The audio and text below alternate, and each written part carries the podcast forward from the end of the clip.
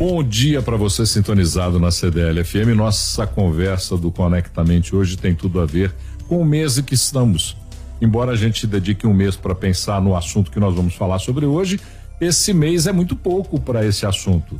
Só que já que tem o mês, já que tem o dia, comemoremos. E quem começa a conversar conosco para apresentar o tema de hoje é o jovem empresário Fernando Cardoso, vice-presidente da CDL BH e titular do Conectamente. Diga lá, Fernando. Bom dia, Paulo Leite. Bom dia aos ouvintes da Rádio CDL.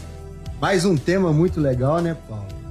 As mulheres que são excepcionais têm hoje um lugar no mercado de trabalho de grande, grande destaque, são grandes referências e, além de tudo, um dado muito legal, são as principais sustentadoras dos lares da nossa sociedade, Paulo. E hoje a gente vai conversar aqui com uma fera, né? Apresenta ela aí, Paulo. Bom, apresentar uma amiga, né? Eu não vou apresentar nem a jornalista, nem a escritora, nem a, a, a titular do 60 mais, não. Eu vou conversar com uma amiga querida que eu converso há muito tempo, que acho uma pessoa genial, talentosa e muito direta na forma de falar. Roberta Zampetti, que prazer te receber aqui.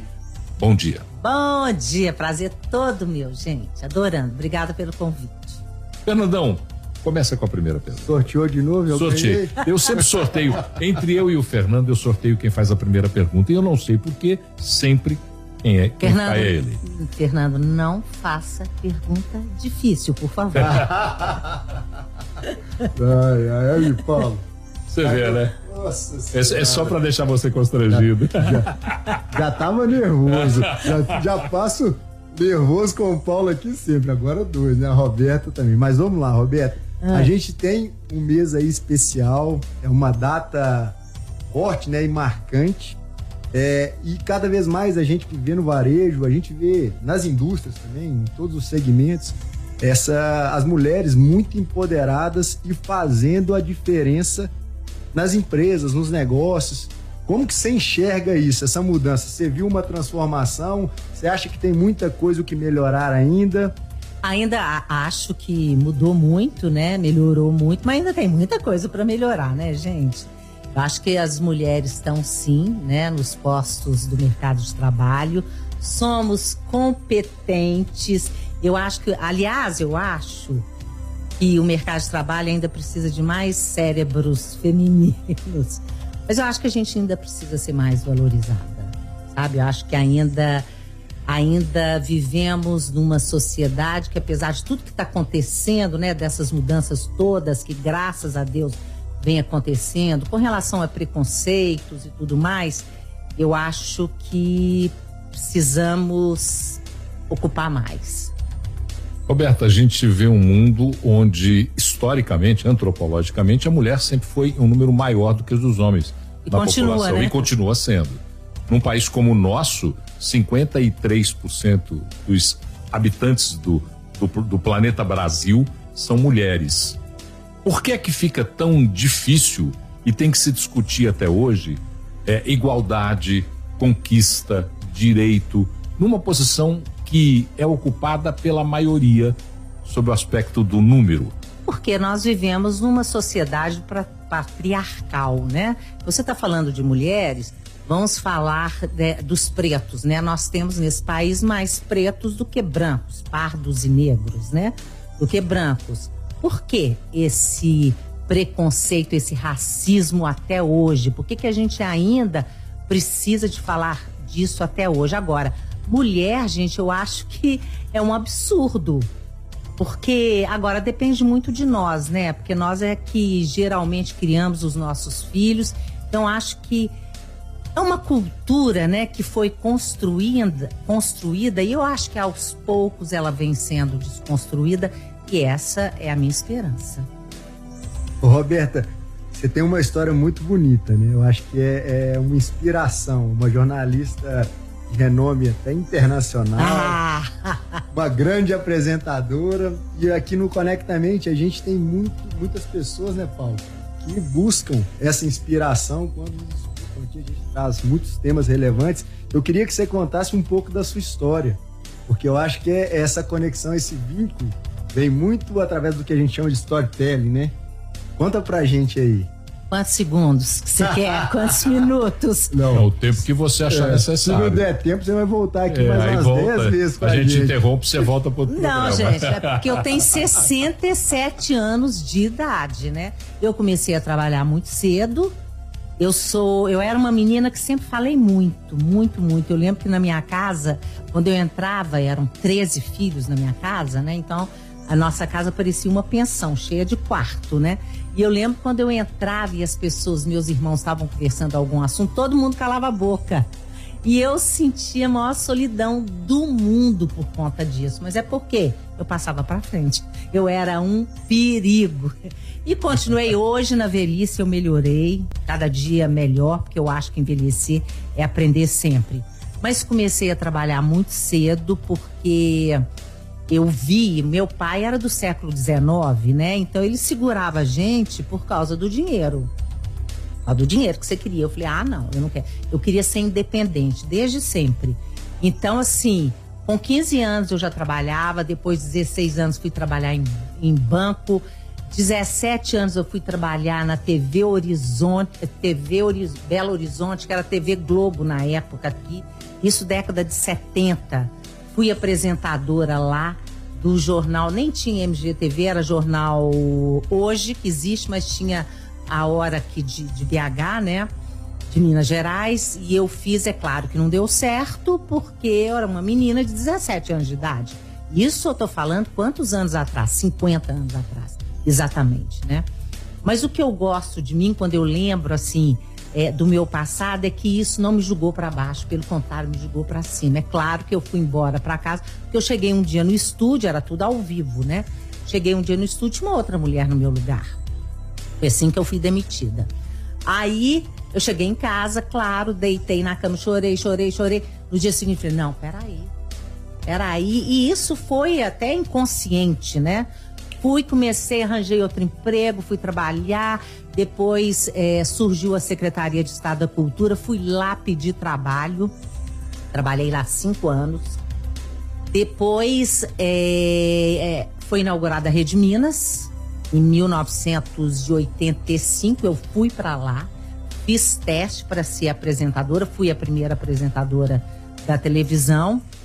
E de lá eu fiz um monte de coisa, fiz o programa entrevista, depois fiz um programa Brasil das Gerais, que foi o programa que me, me, me deu a oportunidade de ficar muito conhecida, porque eu fiquei lá 16 anos. E era um programa que tinha uma audiência maravilhosa e a gente trouxe inovação, né? Porque era muito interativo. O telespectador é que comandava o programa na época não usava isso. Eu tô falando da década de 90, né? A gente levava os chamados personagens através das, das histórias das pessoas. É o, que, é o que as redes sociais hoje fazem, né? História, história e mais história. E, e a gente tinha uma liberdade muito grande na época, então a gente discutia cada assunto assim sob vários pontos de vista. Isso também não existia. Então se levava, se era alguma coisa com, relaciona, com relacionada à política, que a gente fazia muito pouco, eu gosto mais é de comportamento, né? A gente levava todos os partidos e era aquela coisa, né? Então, assim, inovou, foi muito bacana. 2015, às vésperas de eu fazer 60 anos, é, eu fui fazer uma palestra no hospital, era Outubro Rosa, sobre as mulheres. Aí um médico, depois, fiz uma palestra tal, chegou até a mim falou: Nó, Roberta, eu lembro demais de você. Faltava um mês para eu fazer 60 anos, gente. Como que você era bonita, magra, que mais ele usou um outro. Agora eu esqueci, sinceramente. Bonita, magra, sei lá, mais uma outra. Aí eu saí dali, fui embora pra TV, falei, opa, e eu já tava sentindo uma mudança do olhar, sabe? Das pessoas, até no meio de trabalho mesmo. Aí falei, que eu vou falar é sobre envelhecimento e velhice, porque não é possível ter preconceito, achar que se eu fiz 60 anos, eu tenho 67, eu sou a mesma pessoa dos 40, só que melhor. Porque eu aprendi muito. Mas a minha capacidade cognitiva, claro que o corpo, né, gente? as coisas, na mais mulher, né? O colágeno vai diminuindo, Mas eu não tô nem aí para isso. Fiz o projeto do programa Sou 60, fiquei na Rede Minas, aprovaram e tal, fiquei na Rede Minas dois anos com esse projeto. Mudou o governo e o povo não me quis lá mais, não, porque eu acho que eles, a cabeça deles, eu não sei, eu acho que até hoje é fazer programa para jovem, para jovem. Gente, quem assiste TV hoje é velho. Eu mesmo que sou velha, eu mesma que sou velha, eu não assisto televisão. O que eu quero e tenho interesse, eu vou lá na, na, na, internet pego. Eu quero ver um programa de TV que eu não vi, eu vou lá e já pego exatamente o pedacinho que eu quero. Então foi isso. Saí da Rede Minas, fiz meu canal. Hoje eu tenho 140 mil seguidores. Que pode parecer pouco, mas para o público que eu trabalho, que é o público da velhice, é muito, gente. E olha, assim, 60, 70% das pessoas que me assistem no YouTube têm mais de 55 anos de idade. Então, assim, isso me deixa muito feliz, porque o meu objetivo lá não é tratar doença, às vezes, porque tem até hoje o povo liga a velhice a doença, né? Não Velhice não é doença, definitivamente. Então, a minha coisa é mostrar a gente tem muita vida depois dos 60 anos, tem muita coisa para ser feita. E por mais paradoxal que possa parecer, tem muito mais a velhice, ela está muito mais ligada à coisa nova do que à coisa velha. O que eu tô aprendendo, o que eu aprendi depois dos 60 anos é incrível trabalho até hoje, tenho. Olha, eu tô falando demais, né, gente? Ah, Nada. Bom. Tá ótimo. eu tô falando demais, eu tô assim, meu Deus do céu, porque eu engato uma primeira e vou, e vou, né? Eu queria te perguntar uma coisa a respeito do que você falou. Nós somos da melhor safra de seres humanos, 1955, nós dois. Isso. Então nós somos da melhor safra de seres humanos do planeta Terra. Isso. Por sermos da melhor safra de seres humanos, nós estamos encarando a vida de maneira é, até muito parecida a forma como a gente pensa sobre a vida. Mas outro dia, a Cris Guerra, a querida Cris Guerra, fez um, um post falando sobre etarismo e ageísmo. E eu me incomodei um pouco com aquilo, porque eu acho que a gente não pode classificar os seres humanos por idade. Você sente que há uma um, um, compromisso da sociedade, compromisso entre aspas da sociedade, em classificar as pessoas em mais novas e mais velhas? E oprimir ou distanciar as pessoas por isso? Claro que tem. Claro que tem. Velho, quem quer saber de velho? As pessoas, elas não pensam na velhice. Eu não pensava na velhice, não, Paulo. Eu, quando eu tinha 30, 40 anos, a velhice para mim era uma coisa longínqua. Talvez um dia, quem sabe? Só que ela vem a galope, né? E nós, sim, as pessoas idosas, né? Hoje não pode falar idosos, não. Agora é pessoas idosas. Eu prefiro velho e velha, mas o pessoal não gosta. Então, as pessoas procuram não pensar na velhice. E eu cheguei à conclusão que é por conta da morte. Porque, claro, eu tenho muito mais passado do que futuro, nós, né? Sim. Eu e você. Então, tá perto da morte. Até quando? A gente não sabe. Se bem que a vida, né? Eu falo que é uma história, né? E tem o começo, o meio e o fim, como toda história. A questão é que a nossa história, a gente não sabe como é que vai ser o fim dela. Acho que por isso que as pessoas gostam tanto de histórias, porque quando conta tem um final. E o meu final, como é que vai ser? Eu não sei.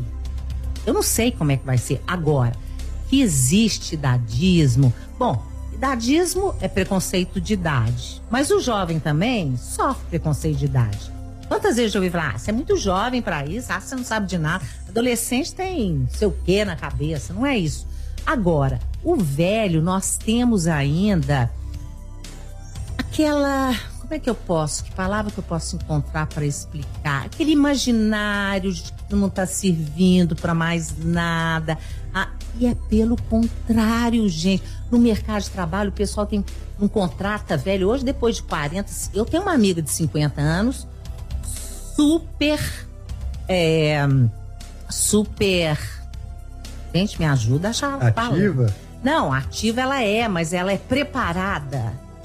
Mas quando ela põe a idade dela, 53 anos, ela não é nem chamada para conversar. Isso uma pessoa mais velha. Então ainda existe aquela coisa que o mais velho não dá conta. E é o contrário, gente. Falam assim: ah, o velho não é criativo. Como não é criativo? Como? Porque criatividade, eu fico pensando que não é uma coisa que cai do céu. Criatividade, ela tem muito a ver com a experiência. É claro, agora, você tem que a gente tem que acreditar. O problema que me incomoda, Paula, essa questão do etariz, de achar que o velho não dá conta, quer ficar em casa, vai para os aposentos, né? Imagina, aposentadoria, ficar nos aposentos. É. Isso não existe, eles já estão até pensando em mudar isso, é. né? De aposentadoria, porque o que, que é isso, né? Mas o velho tem. Olha, a gente tem muito a contribuir, sabe? Tem muito. Ah, o velho não tem vitalidade. O que, que é vitalidade? Vitalidade é vontade de viver. Eu tenho a maior vontade de ver. Agora, é claro, gente o idoso, a pessoa idosa, que já está com problema cognitivo, fica mais difícil. Mas aí, doença, em qualquer idade, complica a vida da gente. Mas de uma maneira geral, nós temos no Brasil cerca de 20% dos velhos que, que precisam de. que são. não são independentes mais, mas assim, precisa de pouca ajuda e autonomia. Não tem. 20%. Os outros 80% estão, ó, pimpão, podendo fazer tudo. Agora, se a gente, nós velhos, não acreditarmos nisso, o objetivo do meu canal é esse, quem vai? Se eu não acreditar, eu não posso. Tô com 67, tô cheia de ruga, tô isso, tô aquilo. Eu não, não.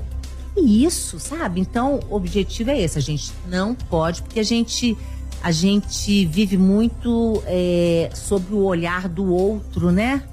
Eu, isso pra mim não existe, não vem que não tem, sabe? E é isso que eu falo no canal. Gente, nós podemos. É a tal da palavra, da emoção, sei lá o que, que é tão falada que é batida, é a autoestima. Parece uma bobagem, mas ela é tudo.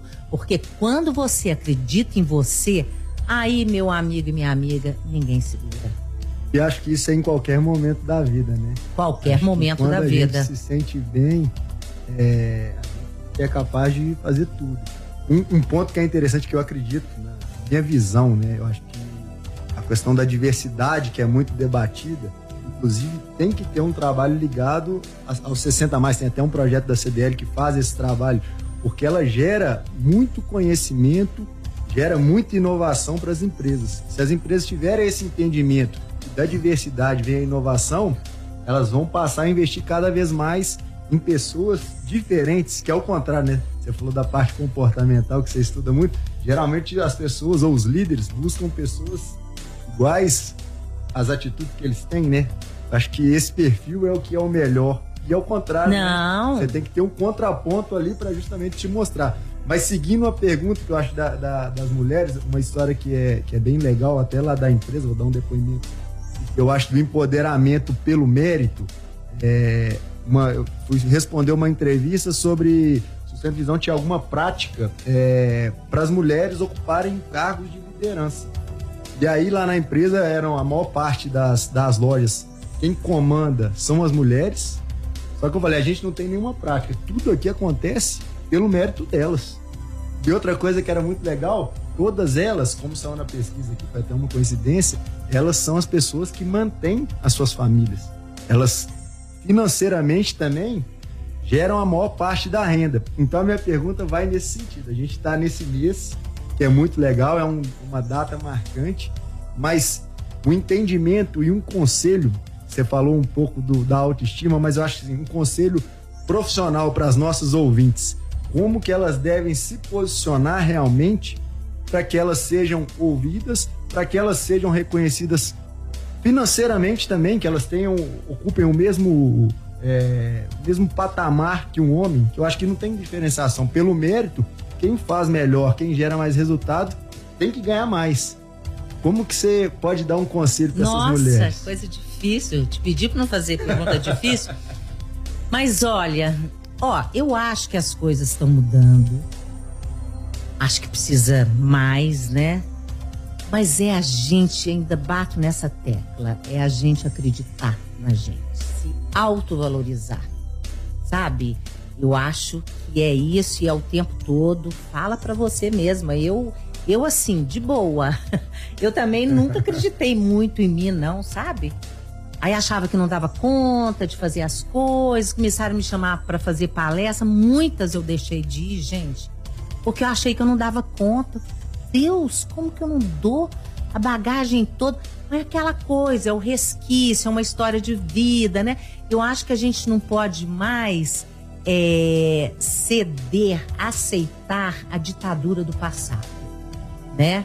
Em que nós mulheres éramos mais ainda desvalorizadas, era dona da casa e tal. Até hoje a gente vê isso, né? Quem cuida é a mulher, a mulher que é cuidadora. O que, que é isso? Por que, que o homem também não cuida, né? Então é isso, é esquecer, começar a se valorizar. Vamos e se posicionar. A gente precisa se posicionar agora. Eu acho que nós mulheres temos todo jeitinho de se posicionar, porque não é falando alto, apontando o dedo, não, não é assim. É pelas atitudes. Ah, nós somos inteligentes, nós estamos chegando lá. Olha, tudo que é bom tem começo, meio e fim. E a gente está chegando no final do Conectamente de hoje. Agradecer a Roberta, mas antes de despedir-me da Roberta, eu pedia, pediria para o Fernando fazer um resumo, contar um pouco da, da história dessa nossa prosa de hoje. Ô Paulo, então, até difícil fazer um resumo, mas eu queria te falar da minha felicidade de estar aqui escutando a Roberta. É, com certeza isso vai para os nossos ouvintes, né? Uma energia incrível que eu acho que isso é uma mulher empoderada. É uma história linda de uma pessoa que fez a diferença na vida de vários, né? E várias aí. E que está aqui com a gente hoje no Conectamente. É um privilégio, viu? Muito ah, obrigado pela sua presença. Eu que agradeço, gente. E viva as mulheres, né? Viva nós! que sejamos mais, que temos mais meses, né? E sejamos mais atentos a esse olhar de é, não é, eu, eu não, não, acho que olhar de igualdade é a palavra exata, não. não. É um olhar de compreensão do todo. É. E, e deixar, é, deixar de dividir é, o gênero e entender o ser.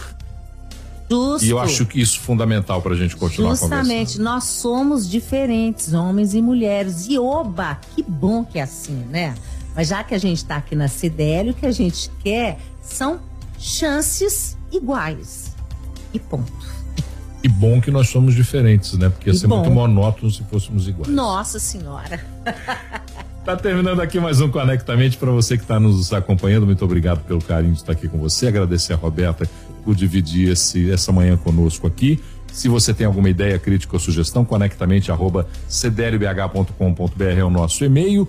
O áudio que você acompanhou até agora vai estar daqui a pouquinho disponível no Spotify para você ouvir quantas vezes quiser. Um grande abraço e até o próximo Conectamente. Você ouviu Conectamente na CDL FM. Oferecimento em